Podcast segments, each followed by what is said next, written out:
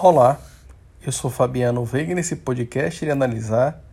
relevantes decisões do STF e do STJ com impactos diretos ou indiretos no direito e processo de trabalho. Destaco o julgamento pelo Supremo da DPF número 754,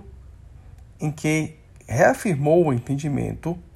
de que a vacinação compulsória não significa vacinação forçada por exigir sempre o consentimento do usuário, podendo, contudo, ser implementada por meio de medidas indiretas,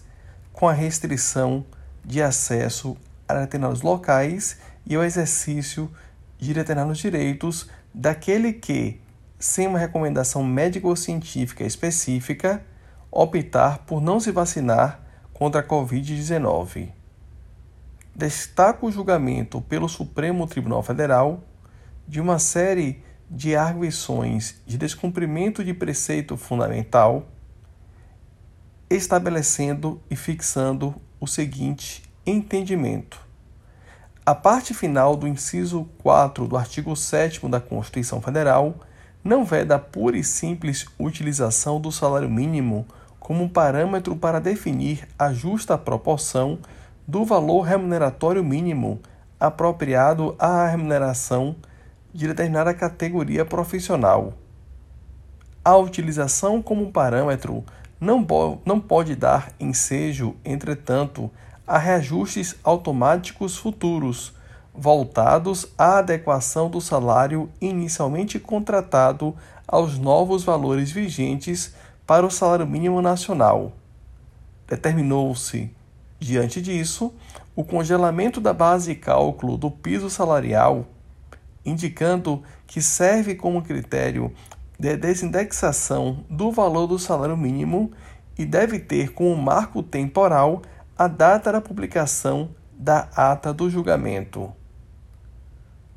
Destaco julgamento pelo STF de uma série de ações diretas de inconstitucionalidade em que o STF reconheceu que a Defensoria Pública detém a prerrogativa de requisitar quaisquer, de quaisquer autoridades públicas e de seus agentes certidões, exames, perícias, vistorias, diligências, processos, documentos, informações e esclarecimentos e demais providências necessárias à sua atuação. De acordo com o que constou no julgado, a Defensoria Pública, conforme delineamento constitucional,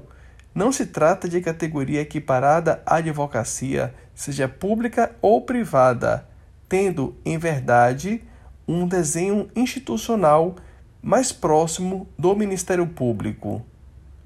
Desse modo, compreendeu que a Defensoria Pública possui tais prerrogativas processuais relacionadas à requisição de quaisquer autoridades públicas e de seus agentes, certidões, exames, perícias, vistorias, diligências, processos, documentos, informações, esclarecimentos e demais providências necessárias à sua atuação. Destaco julgamento pelo STJ do tema de número 1076, em que houve a fixação de teses relacionadas ao arbitramento de honorários advocatícios.